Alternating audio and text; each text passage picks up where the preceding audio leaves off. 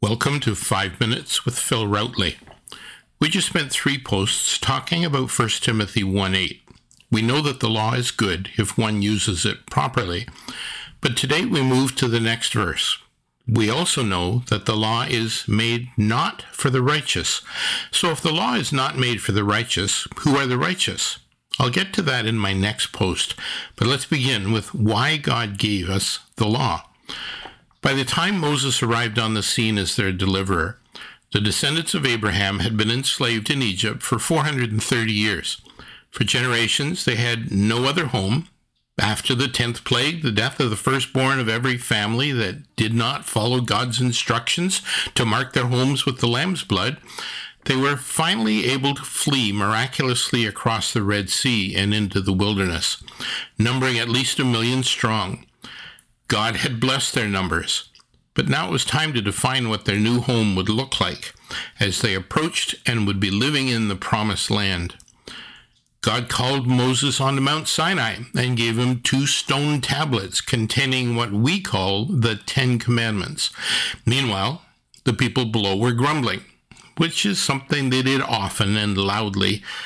I have to wonder what their relationship was like with the God of Abraham throughout their captivity. How many of them even had one?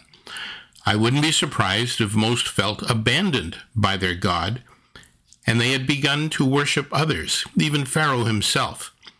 Their slavery demonstrated that Pharaoh must be stronger than Yahweh, right? Or God would do something about it. Well, he was in the process of doing something.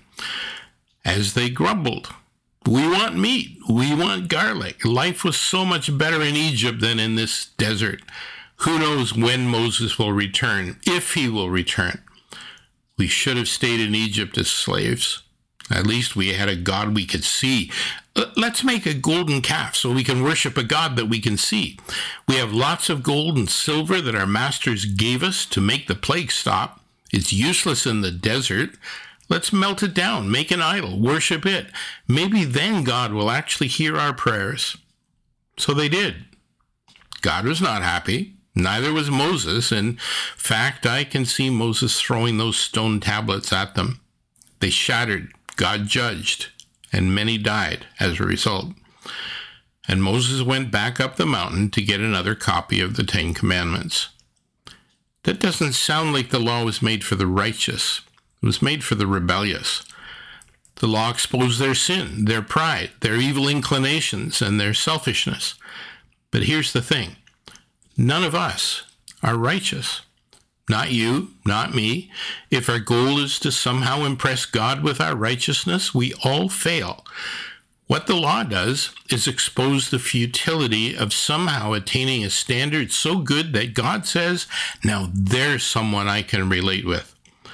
The law helps us, the unrighteous, the rebellious, to see just how much we need a Savior. Think about it this way. If it was possible for you or me or anyone else to achieve a level of perfection so we could possibly deserve a permanent eternal presence in heaven with God, it never would have been necessary for Jesus to leave glory and become a man. We could have done it on our own. Why put the Son of God through all of that? Leaving glory, becoming an embryo, being born in a stable, having dirty diapers, being dependent on his mother's milk and his earthly father's love, a father he knew was not his biological father. Growing up as a little boy and then a teenager in his father's carpentry shop, going off to teach, to heal, to raise from the dead, to be rejected in his own town, and then comes the cross all of that could have been avoided if we could only have been righteous on our own, but we cannot. That is how much God loves us. He gave us his Son, Jesus Christ. The righteous gave his life for the unrighteous.